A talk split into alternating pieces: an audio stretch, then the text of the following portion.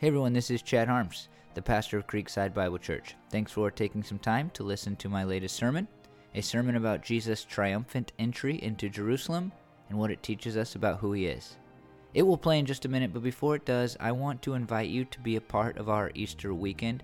We have a ton going on this weekend a Good Friday service on Friday at 7 p.m., an Easter egg hunt on Saturday afternoon, and of course, a Sunday service where we will celebrate the resurrection of Jesus. I love our Easter service. It is a really cool blend of modern and ancient, kind of traditional but contemporary at the same time. We will be baptizing people, we will celebrate through song and sermon, and also decorating an old ugly cross.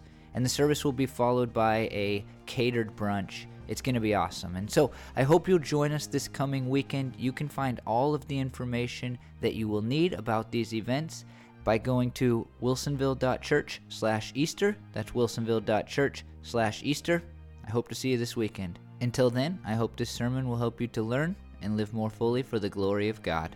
I just want to start this morning by saying that I'm a fan of the Trailblazers, and I've been a fan of the Trailblazers for a long time. Yeah, today is the start of the playoffs. I'm very excited. I'm only going to preach like five minutes so that we can get out and be on time.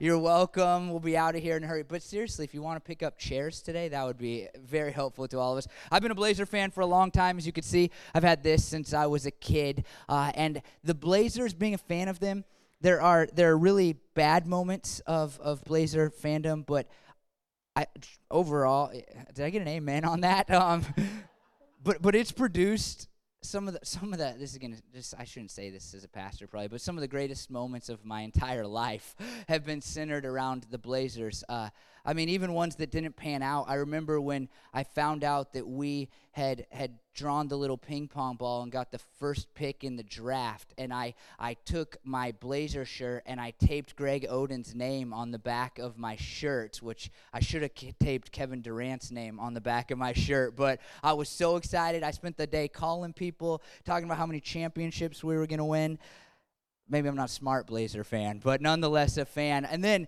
and then oh just such a glorious moment. It makes me so happy to talk about it. It's Palm Sunday, so it seems appropriate to be happy. Um, I, I was watching uh, the Brandon Roy comeback game against the Dallas Mavericks, and we go into the fourth quarter. If you're not a Blazer person, a sports fan, we go into the fourth quarter down something like 20 points. It's in the playoffs. We're down in the series. Brandon Roy had had arthroscopic knee surgery just uh, like days before. I mean, it might have been weeks, but it wasn't even a month before. And, and he was a shell of himself. And he comes in in the fourth quarter and he, like, just can't miss. It's unbelievable. And I'm with this friend of mine named Emil. We're in their home and Emil and I, we're great friends, but we kind of have a friendship where we just make fun of each other. You know, we're like middle school boys when we're together, talk trash, you know, say whatever. And, and I'm telling you, it was organic. It was real. We were jumping up and holding each other like this, like over and over for minutes. We're jumping like this after we won that game. An incredible moment. And then I, I just, I, I don't like to go a year without including this story uh, in, in a sermon. Uh, when Brandon Roy hit his shot, if you don't remember that, you're probably from California and you'll become a bandwagon fan in the next few days. But um, but when Brandon, I mean, so I was at the game when Brandon Roy hit the most miraculous shot in history. Uh, it was my brother-in-law Matt. I just was reminded of this. It was his graduation from his master's degree, and my cousin Rich called my uncle and I and said we can't go tonight to this playoff game, Game Six of the 2014 uh, playoffs against the Rockets, and and I I'm like, oh, that's bad. Like I really don't want to go to Matt's graduation. um, I want to go to this game, and so I called Matt kind of sheepishly and it's like. I got tickets to the game tonight. Are you gonna hate me? And, and thankfully, he's a Blazer fan like me, and he's like, dude, I would skip my graduation in heartbeat. like, if I, if you give me the tickets, you could just walk up there, and when they say Matt, just walk across the stage. It'll be fine. And and so we went, my uncle and I, and and I don't know if you remember the game, but it was tied. We were feeling good, and then there was this missed shot, and then Chandler Parsons kind of throws in this backwards thing. It was kind of a reverse lane, kind of a lucky shot, and we're down two. And the air, I mean, all twenty thousand of us, it's like just just goes out of the building. 0.9 seconds. Damian Lillard comes off the pick, starts clapping his hands. He hits this shot, and and I've and I'm not joking when I say this. This sermon's not about heaven. That's not where this is going. But uh, I now know what it will feel like when I get to heaven, uh, because because of the reaction of the people. I mean, it you, I'm sorry you weren't there. You some of you were at a graduation for Matt. That was horrible decision, but um, it, it was like nothing I've ever experienced. My uncle, who you know, who's in the back here, some of you know, he's a pretty calm, you know, mild mannered guy. And I've, I've said this in a sermon before. For for like 10 minutes straight, he's making this noise. I don't know what it was exactly, but like, woo, woo, woo. I mean, just minutes of this. And, and we came out, and, and people were just going nuts. And I tell you all of that because I need your help picking up chairs today uh, so we can get to the game in time and go watch the game. But also because being a fan of something is, is a pretty awesome experience. Like it's it's fun to watch and to cheer and to celebrate the good and be able to boo people when they're bad, you know. And uh, it, it's it's it's it's good. But being a player is vastly a different experience. I think we all kind of know that. If you've ever even done little league, you know uh, the difference, or played basketball when you were a kid or whatever. You you know the difference. Uh, I, will just tell you, like I played five basketball games Friday to Friday night, Saturday morning in a tournament, uh, 40 minute games. Uh, it was pretty high level competition, and I can barely stand up here today because I'm so sore. Like the investment just physically between being a player and being a fan is totally different. But even more than that, like like when Jusuf Nurkic got hurt recently, I don't know if you saw that, he broke his leg. It, it, it's really uh, a pastor in our town is the chaplain for the Blazers, and I was talking to him about what it felt like, and and, and you know, for us as fans, we can just kind of shut it off and go, "There goes the season." That was the first text I got after it happened, and and the players still go out there and they still have to play and they still have to deal with it and they still have to work hard and not let fans down and earn their paychecks and all of that. Uh, it's a totally different experience. And uh, as we celebrate Palm Sunday, let me turn a big corner. Uh, we're going to look at this story of Jesus that's already been alluded to entering into Jerusalem where he will die. He'll kind of go in and out of Jerusalem during the last week of his life but it's the city in which he's going to die. And he's coming in to kind of look at the temple and to assess things. And, and he makes this entrance into Jerusalem. And we'll read the story in a minute. But the entrance is one where, where there's a lot, there's a lot of fans chanting for him, celebrating him, excited about him. And that's what the palm branches represent, this fandom. But here's the reality most of them were not really on Jesus' team. And, and today we're going to look, I think, in the story uh, of Palm Sunday in the book of Matthew, we're going to look at what differentiates somebody from being a fan of Jesus and on the on the team with Jesus. It's interesting to me 75% of Americans identify themselves as Christians.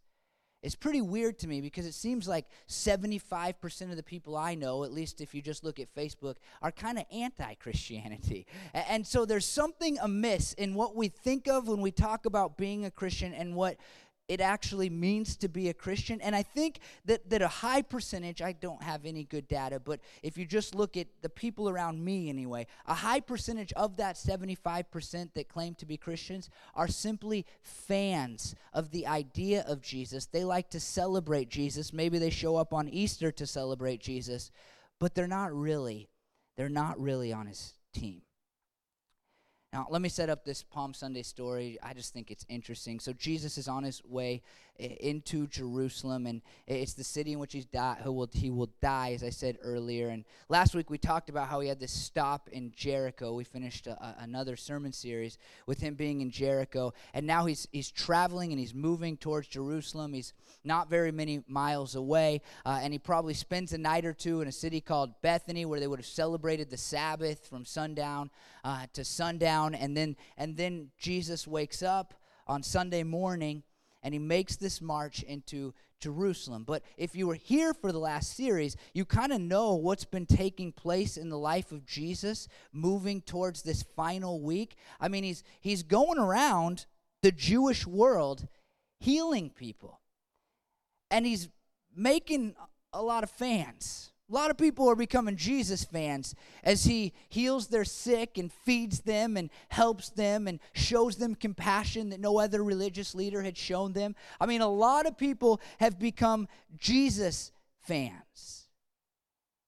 Jesus is about to enter into Jerusalem with all of them chanting. In Matthew 21, 1 through 3, we read, As they approached Jerusalem and came to Bethphage on the Mount of Olives, Jesus sent two disciples, saying to them, Go to the village ahead of you at once, and you will find a donkey there, with her colt by her. Untie them and bring them to me. If anyone says anything to you, say that the Lord needs them, and he will send them right away. So Jesus is coming down off this mountain, right? And, and, and he's just seemingly with like his main followers and friends, the ones that we call the disciples. And, and Jesus gives them pretty specific instructions to go and get these donkeys. And, and it's interesting because there's this thing called the messianic secret. That's what theologians call it. Where Jesus, because he knows that he has a ministry to do before he dies, has been really kind of tight knit about about who he is and why he's come. And so like when he casts out demons, he's like, "Hey demon, don't don't tell people who I am." And and when he heals people, he'll say like, "Hey, could you could you just keep it quiet, you know?" But all of a sudden, as he approaches Jerusalem, he makes this march into the city where he is going to die. Jesus gives these very specific instructions. And what's so interesting about them is that he in giving these instructions is saying, I'm about, I'm about to publicly and loudly declare exactly who I am and what I am about. I saw one author that called this an active parable of symbolic self disclosure. A little wordy, but I think it's a good idea. An active parable of symbolic self disclosure. He's getting this donkey to ride into Jerusalem to declare some things about himself, some things that we'll look at in just a minute. But it's interesting here, this just the single word.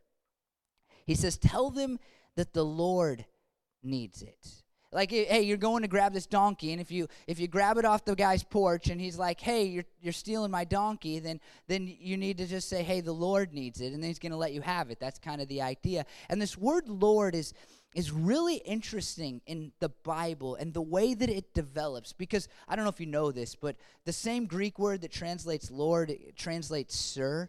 And so, in a lot of ways, it was just a word for respect. It's a word that slaves would have used for their masters. It's a word that you would have said to your teachers or your pastors or whatever. But it seems like throughout the ministry of Jesus, the word kind of slowly develops to mean something more like we mean when we say it or sing it today. Like Jesus is greater than, Jesus is to be obeyed, Jesus is not just a man. And here it might be double entendre, like Jesus is saying, hey, tell him, you know, I need it, sir needs it. But also, he's given us this really important glimpse into what I think separates somebody between, separates those who are fans and, and those who are on Jesus' team because that word lord over time as as the church starts they begin to use it to talk about jesus as god on earth and jesus as savior and jesus as king of kings and lord of lords. You've heard that before. And then as the baton is kind of passed in christian leadership to paul around the roman world paul really uses that word to to talk about jesus not in a human way not like you would say it to your your teacher or your dad or whoever anybody in the south you know not in that way. Like I don't know, I'm taking shots at the region of our country today, the regions, but but you would use it to talk about Jesus as the one who is to be served and worshiped. And here Jesus using it for himself, I think begins to say, hey, there is a separation here between those that look at me as some guy that can be celebrated and those who look at me as Lord. I would just pose the question like this Do you look at Jesus as, as Lord with a lowercase l or with a capital L? And I think that that single question, in large part, will determine whether you're a fan or you're on, on Jesus' team. But, but how you answer that question is really dependent on the rest of this story and how you understand the rest of this story. And if you if you view the Palm Sunday story like the first century people, the majority of first century people who witnessed it viewed it because they did not view it correctly. And this is what verses 4 and 5 say. This took place to fulfill what was spoken through the prophet, say to daughter Zion, see your king comes to you gentle and riding on a donkey and on a colt, the foal of a donkey. This is an Old Testament uh, prophecy, Zechariah 9 9, if you're curious. And, and it's so interesting because on first glance, if you've read it a hundred times even, if, if you don't really pause to think about it, you just go, oh, Jesus fulfilled prophecy, which is important in and of itself. Like, this is incredible, right? The things that were written down hundreds and thousands of years before Jesus walked the earth, he, he fulfilled them and he did them. Some intentionally, like saying, go get a donkey, and some just by the nature of who he was. I mean, the Old Testament tells us that Jesus will be from three different cities. And it's like, how is that possible that a guy will be known to be from three different places? But we see it. If you read the birth story at the beginning of the book of Matthew, you see that Jesus is from these three different places. And it all kind of makes sense. But here, Jesus is intentionally saying, I, am fulfilling a prophecy. And this prophecy was widely accepted, I think still is in some ways, widely accepted as being a messianic prophecy. That means a prophecy about a king who would come in the line of David for the Jewish people and would set things right for the Jewish people. At this church, we believe Jesus is the Messiah. I've done a whole sermon series on Jesus the Messiah and what that means. But it's interesting that the Jews in this moment should have seen and, and did see in some ways that Jesus is saying, I'm that one. I'm the one that you've looked forward to. I'm the one that the religious leaders are telling you is about to come. I'm the one that people prayed for. I'm the one that you wanted. I am the one who is going to make things right for you. They would have been all excited about this. Is going to create a bunch of fans. Like, this is cool. It's the one we've wanted. I mean, we're the chosen generation. Everybody likes to be the chosen generation. I mean, all these other suckers who died before he got here, I'm still alive. I get to see the Messiah. I know the Messiah's name. Pretty cool. Riding in on this donkey, though, also, if you just stop and think about it and you kind of look at the Old Testament background, it shows that he's king. The Jews expected a king. He's Messiah and he's king. They would have liked this. He was in the line of David. This is the guy. This is going to create more fans. He is our king. But it's the other stuff that they don't grasp. Like riding in on a donkey shows that he's gentle. Literally says that in the verse. He rides in on a donkey, he's gentle. They expected a king in the line of David that was not gentle. If you go back and you read about David, and they saw this messianic figure probably a lot like they would have thought of David. If you go back and you look at the life of David, the guy was not gentle. He was a good man, he was a man after God's own heart, but you would never describe him as as gentle. I mean, the guy killed tens of thousands. I mean, that's what it tells us. He killed tens of thousands. He had so much blood on his hands from war and battle. I should point that out, not because he was sadistic or whatever, but he had so much blood on his hands that God says, Hey, you can't build my temple. I love you and all of that, but you can't build my temple. Your son needs to do it. And so, what they expect when they expect this Messiah king is somebody who's going to come in and he's going to start an uprising and he's going to throw out the Romans because he's stronger and he's better at battle and he's smarter and he's got his mighty men just like David had his. But he's gentle. Not only that, he's peaceful. Donkeys were ridden by rulers in times of peace. There's actually Old Testament passages about that. It's pretty clear that Jesus is showing, hey, I'm your Messiah king, but I didn't come here to overthrow the Romans. This isn't about another battle. I've come for peace. He comes in humility. Just the fact that he's riding on a donkey instead of a horse is, is very different than the kings that they would have thought about, that they would have known, especially the Roman kings who would have marched into their towns. They would have come in on the biggest, nicest, I don't know, I'm just making this up, but white horse, you know, with armor on it, and it would have been perfectly brushed, and, and it would have been a show. And Jesus is making a declaration. He's not putting on a show. There's a big difference. He's saying, I'm the Messiah King but I am I am not that kind of king. I'm peaceful and gentle and pure. Uh, the fact that he came in on the foal of a donkey Uh, is a symbol of purity. And we believe that Jesus never sinned, which makes what we'll celebrate on Friday, this coming Friday, Good Friday, it makes it make so much sense. Like it makes it possible. That Jesus never broke the rules, the laws, the ways of God. And so he was able to die for those of us, all of us, who have broken the rules and the laws and the ways of God. He's pure. And he's not coming to save them through a military conquest. Here's what it all points to it all points to this that Jesus is Lord. It points to uh, the meaning of what I think we mean when we say Lord in Christian circles today. He is saying, I am, yes, I am your king, but I am also your Savior. I am your king, and I am your Savior. That's what the Palm Sunday story is all about. Jesus is our king, and Jesus is our Savior. He is our Lord and we should view him that way. And here's what happens the people, they, they don't see that they, kind of get the Messiah stuff, they get the King stuff, and, and he creates a bunch of fans. And remember, there's there, there's a lot of people around him at this point. But listen to verses six through nine. The disciples went and did as Jesus had instructed them. They brought the donkey and colt and placed the cloaks on them for Jesus to sit on. A very large crowd spread their cloaks on the road, while others cut branches from the trees and spread them on the road. The crowds that went ahead of him and those who followed shouted, "Hosanna to the Son of David! Blessed is he who comes in the name of of the Lord. Hosanna in the highest heaven. The large crowd is kind of a, a combination. Uh, it's a mixed crowd, and I'll talk about that in a second, but it's a combination of people who are moving towards Jerusalem for Passover as Jesus is and just kind of like, well, if we're going anyway, we might as well go, well go with the rock star, right? I mean, we might as well go with the guy who's been healing people. It's a combination of people like the the blind guys that we talked about a few weeks ago who have been healed by Jesus and are like, I'm going with you. There's his disciples in this crowd, but there's also a group of people who are coming out of Jerusalem, who live in Jerusalem, to greet those who are coming from Passover, for Passover, and also probably just curious what's the big crowd about? What's going on with this guy named Jesus?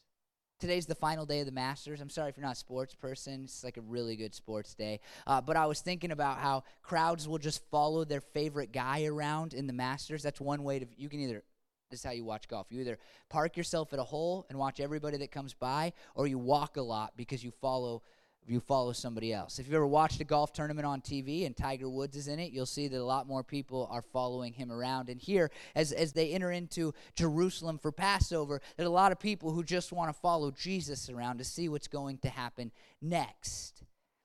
And that's the situation. And there's, there's some really interesting things that happen. Like they're chanting Hosanna and this uh, was originally a word that it was a cry for salvation, like, God, we need your salvation. But over time, it had just become a cry of praise. Like, hey, we need salvation, and God, you are the one who brings salvation. Salvation has come, is what it comes to mean. And this is because the crowd's words are coming from Psalm 118. It's a passage that's recited at three major Jewish festivals Passover, dedication, and one that the other one we celebrate here, Sukkot. And we actually said this out loud. If you were out on our property last year celebrating Sukkot with us, then, then you recited this passage, Psalm 118. If you weren't out there, then you're going, What's Sukkot? Uh, but come out this year in the fall. They say, Son of David. They're recognizing that he is a king maybe not the king that they want. And they even see that he comes in the name of the Lord. Like this guy is sent in some way. This is the one God is giving us to set things right. And so they chant, and so they lay their cloaks down as a symbolic recognition of, of, of kind of him being king and Messiah. The branches seem to point to victory. They would have ripped him off the trees or whatever, and, and, and a sign of victory. In First Maccabees 13:51, it's the part that that as we as uh, Protestant non-Catholic Christians don't think should be in the Bible. But if you ever looked at a Catholic Bible, there's this middle section which contains really important and interesting history. And one of those books is called First Maccabees. And in 1351, after after they've had a military win. It says on the 23rd day of the second month in the year 171, there was a great celebration in the city because this terrible threat to the security of Israel had come to an end. Simon and his men entered the fort singing hymns of praise and thanksgiving while carrying palm branches and playing harps, cymbals, and lyres. Palm branches, like, we win. The Messiah is here, and we are going to be victorious. He's going to hit the shot. He's going to make the winning run. I mean, he is going to win it for us. That's what they're thinking. I mean, this is going to be a party, man. When those Romans are all out of here and, and we're successful and we win, this is going to be, I mean, there's going to be people going, woo, woo, over and over. You know, this is going to be absolutely incredible. they embrace Jesus some ways. Well, as fans, they embrace Jesus as fans.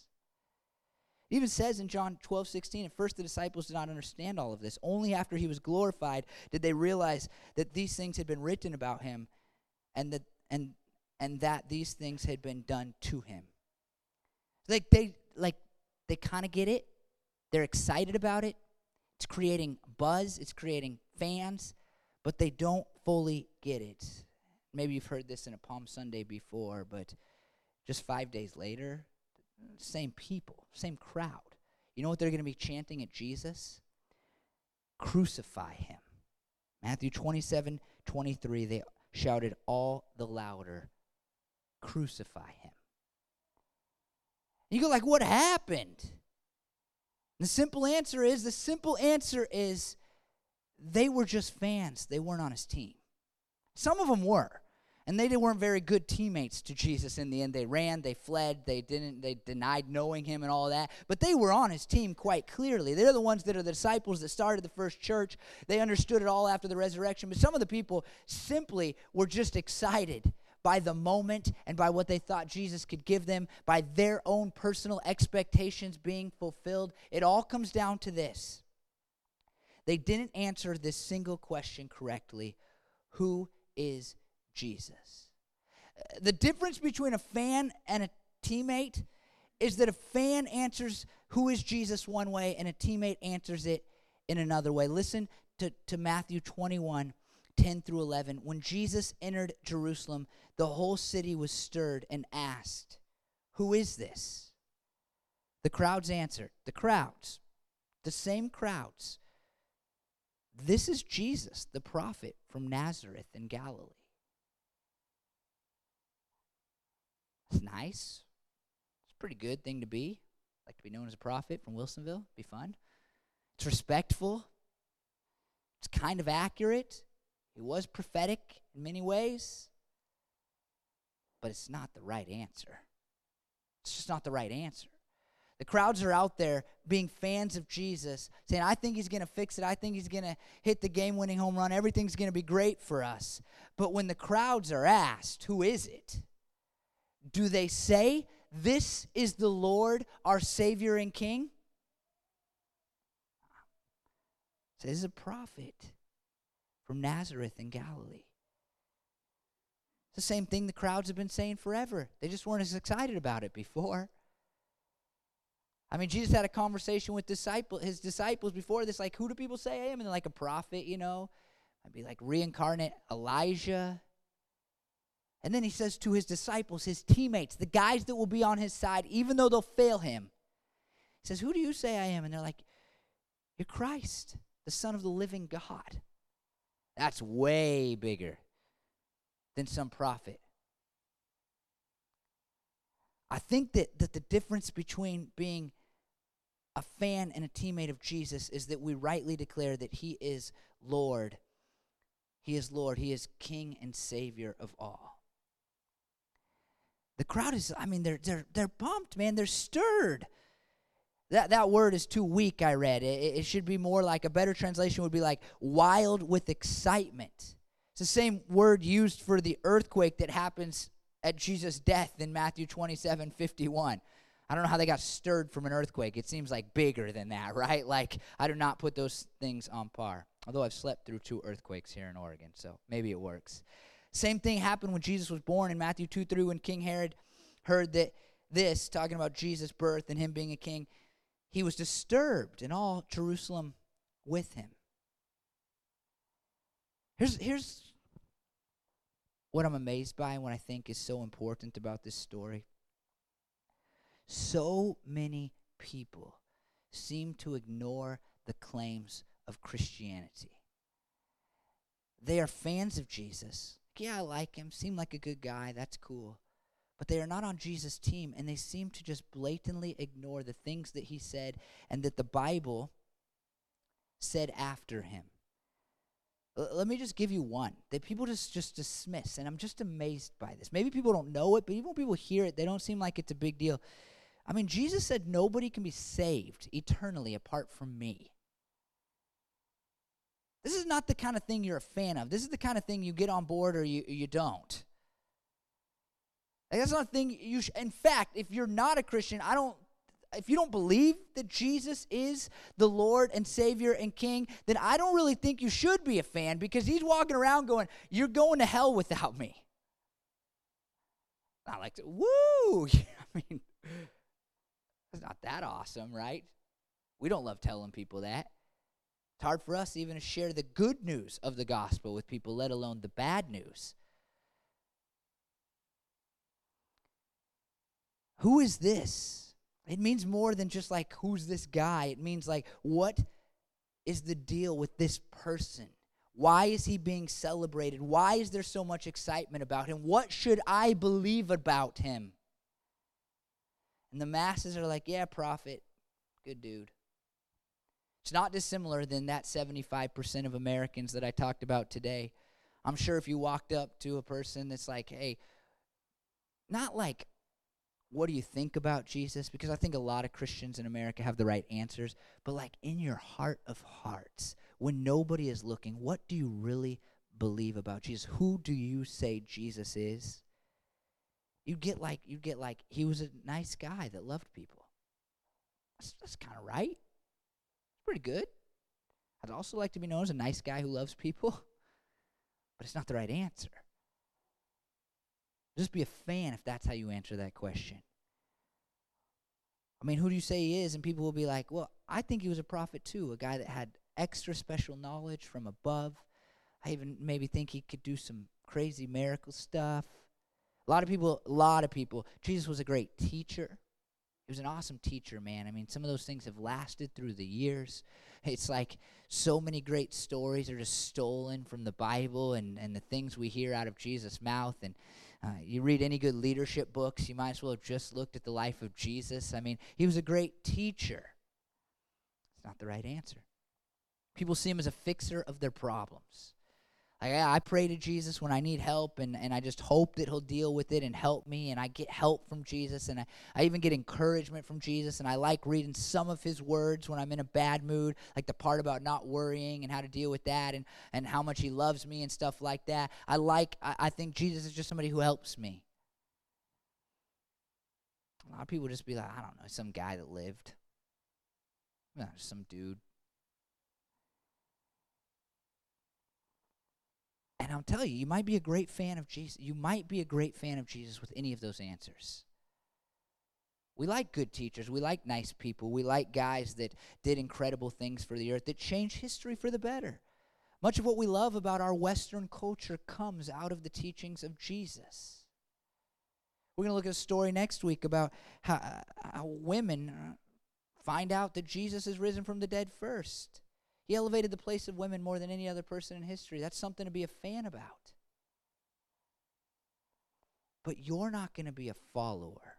You're not going to be a real teammate of Jesus until you actually and deeply and spiritually, not just mentally, declare him to be the Lord who is the King and Savior of all who place their faith in him. Those crowds loved the idea of Jesus. They celebrated Jesus. But they didn't follow him. And it's because they answered the question wrong. Who do you say he is? Who is he? Who's Jesus? Man, I hope that you would be a person who would honestly ask yourself what you believe about Jesus. Like, who do you, who do you say that Jesus is? And some of you, and I love when people get to this point because that's 75. There's no, I, man, I probably shouldn't just say this out loud, but I just, there's no way 75% of Americans are Jesus followers. It's, it's no chance. No chance. I don't, I, I mean, they, they could say that. You could say anything you want, right? I could say I'm a Thunder fan, but I would be a liar. Like, that doesn't matter. But, but 75% of people are not following Jesus, they might be fans. And, and I love when people get to the point where, where they break down this wall that maybe came because they grew up in a Christian home, because they like the idea of church, because they've been a fan of Jesus, and they go, I don't really see him as my king and savior. Because you're not to you're not to give him your life until you realize you haven't given him your life. That you're just a fan and not a follower. And so I would hope that some of you this morning would, would just really and deeply look inside and go, How do I view Jesus? What does my life say about how I view Jesus? Do I think he's a nice guy? Do I think he's cool? Do I think he's a, you know, a, a good teacher, a great religious leader, a man who changed history for the better? Or do I really embrace him as my Savior who died for my sins so that I might be forgiven and live eternally in heaven with God above?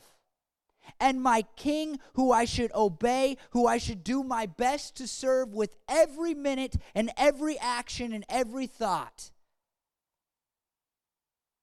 Because until you really declare him to be Savior and King, like really, You'll just be a fan, and you'll probably be a fair weather fan at that. Ah, it's Easter. It's a good day to put on a nice outfit. I'll show up. Hanging out with Christian friends, I'll talk about Jesus well, but when I'm with non Christians, people that don't love Jesus, eh, I won't talk about him at all, and if I do, I'll act like I'm nominally in. You'll be like the crowd, not like his disciples. Then the rest of us, I think it just it's an, it's like an important thing. Even if you're a Christian, I think it's like really a good question to keep coming back to. Like how do I really how am I viewing Jesus?